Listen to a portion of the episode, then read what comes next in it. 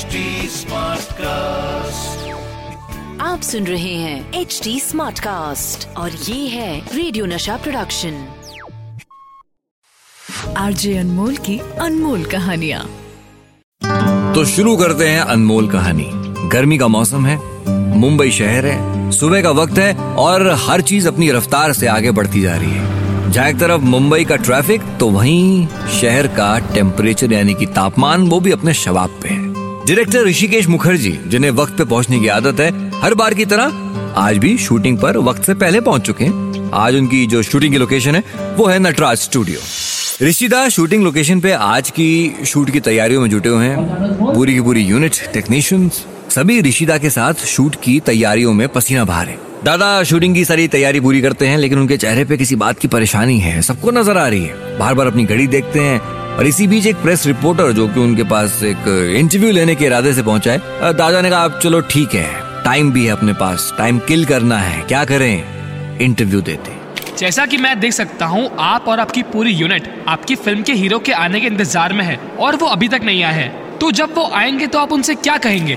उन्हें सबसे पहले तो ये बताना होगा कि उसके इतना लेट होने के पीछे क्या वजह है। अगर आपके एक्टर लेट आए हैं तो आप कैसा महसूस करते हैं? देखिए मुझे मेरी शूटिंग पर एक्टर्स का देर से आना बिल्कुल पसंद नहीं है। इनफैक्ट मैं तो एक्टर्स के सामने कंडीशन भी रखता हूँ कि या तो वक्त पर आओ, या तो फ़िल्म छोड़ दो।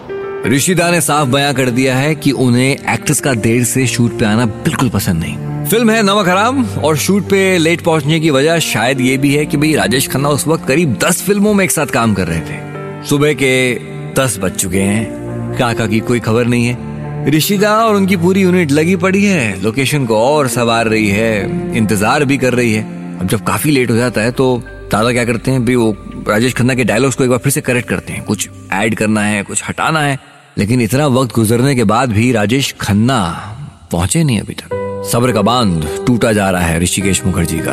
पूरे ढाई घंटे इंतज़ार करने के बाद राजेश खन्ना जब सेट पर नहीं पहुँचे हैं तो ऋषिकेश मुखर्जी ऑब्वियसली परेशान होंगे। मूड बेहद खराब।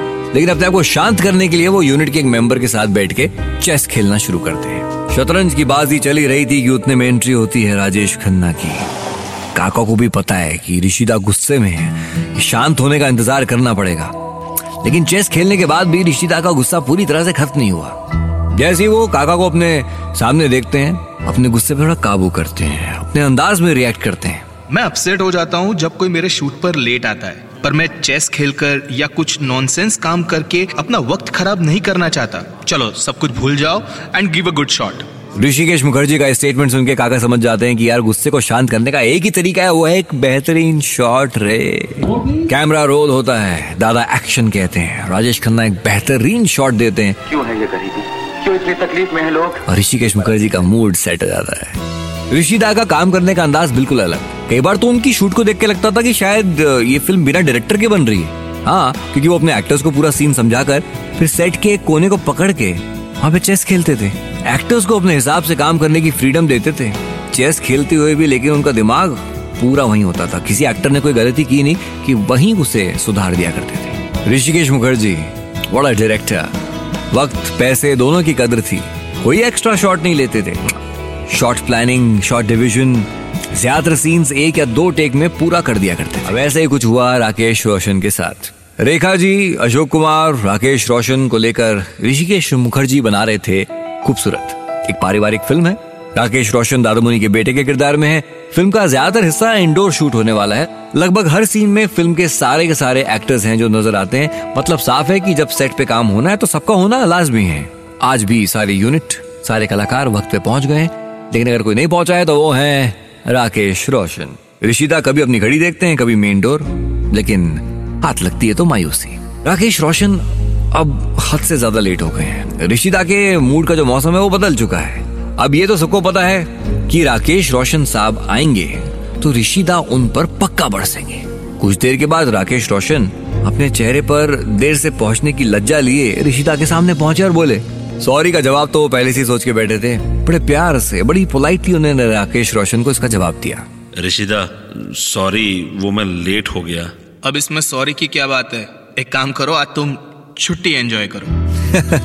इतना कह के हमारे ऋषिदा ने राकेश रोशन साहब को उस दिन के लिए छुट्टी दे दी। इशारा साफ़ था वक्त पे आना पड़ेगा दोस्त। देखिए ऋषिकेश मुखर्जी का फंडा बिल्कुल सिंपल था। कोई भी स्टार अपनी स्टारडम को लेके सेट पे नहीं आएगा। यहाँ तक कि हमारे angry young man Amitabh Bachchan, हमारे माचो मैन धर्म जी अजी सबके सब ऋषिदा से बड़ा घबराते थे। सारे बड़े बड़े एक्टर्स ने सजा पाई है हमारे ऋषिदा से। बस अंदाज अलग अलग था। अरे एक बार चुपके चुपके की शूटिंग पे धर्मपाजी लेट हुए। तो सजा क्या मुकर्र हुई? उनके कुछ सीन्स काट दिए। यहाँ तक कि रफी साहब और किशोरदा की आवाज़ में इस यादगार डुएट गाने में भी धर्म जी की लाइंस कम है।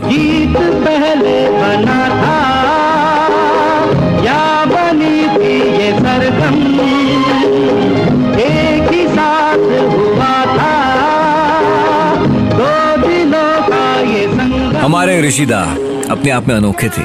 गोलमाल और चुपकी चुपकी जैसी क्लासिक कॉमेडी बनाने वाले ऋषिदा का सेंस ऑफ़ ह्यूमर भी बड़ा कमाल था। अजी प्रोडक्शन में कोई फिजूल खर्ची ना हो, इसके बड़े सख्त खिलाफ थे।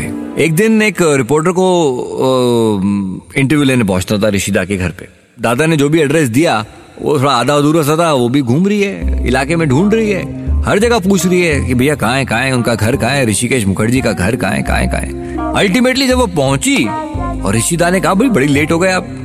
तो उन्होंने कहा भी बड़ी मुश्किलों का सामना करना पड़ा। हाँ, मैं हर जगह आपका घर ढूंढ रही थी मिला ही नहीं। तो दादा ने पूछा आपने मेरा घर ढूँढने के लिए लोगों से क्या पूछा? रिपोर्टर बोली मैंने यही पूछा कि भाई ऋषिकेश मुखर्जी का घर कहाँ है?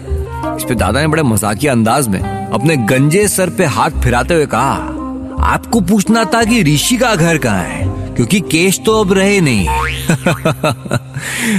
ऋषिदा अरे, गोलमाल फ़िल्म का क्या ज़बरदस्त वो किस्सा है।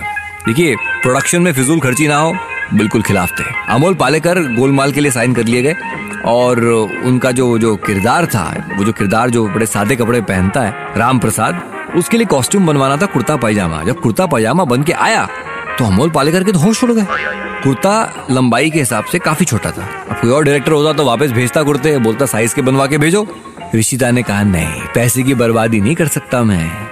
एक डायलॉग डाल दूँगा फ़िल्म के अंदर। ये जस्टिफाई हो जाएगा। कुर्ता इतना छोटा क्यों पहनते हो? सर मेरे पिताजी कहा करते थे कि कुर्ता तो शरीर के उपरार्ध की लज्जा निवारण के लिए होता है। भारत वर्ष में तीस करोड़ मर्द हैं। उनमें से दस करोड़ कुर्ता पहनते होंगे। अगर हर आदमी अपना कुर्ता छह इंच भी छोटा कर ले तो उसमें से जितना कपड़ा बचेगा, उससे कितने लोगों की वस्त्र समस्या हल हो सकती है? इसलिए पिताजी कहा करते थे कि लंबे कपड़े पहनना बहुत हानिकारक फ़ैशन है। फ़ैशन के वो विरुद्ध थे। थे मतलब वो क्या? हाँ सर। चार साल पहले उनका स्वर्गवास हो गया।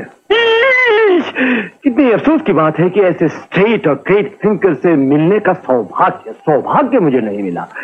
मगर वो हमेशा मेरे साथ हैं। कमाल है ना? गलती से सिला हुआ ये छोटा कुर्ता कैसे फ़िल्म के अंदर अपना ह्यूमर ऐड करता है? ऋषिदा ने अपने डायरेक्शन से साबित कर दिया। कोई महँगी फ़िल्म बड़े सेट्स कॉस्ट्यूम्स अच्छा कंटेंट हो सच्चाई से बोला जाए लोग दिलों को छुएगा। आरजे अनमोल की अनमोल कहानियाँ। आप सुन रहे हैं एच डी स्मार्ट कास्ट और ये था रेडियो नशा प्रोडक्शन। H smart cast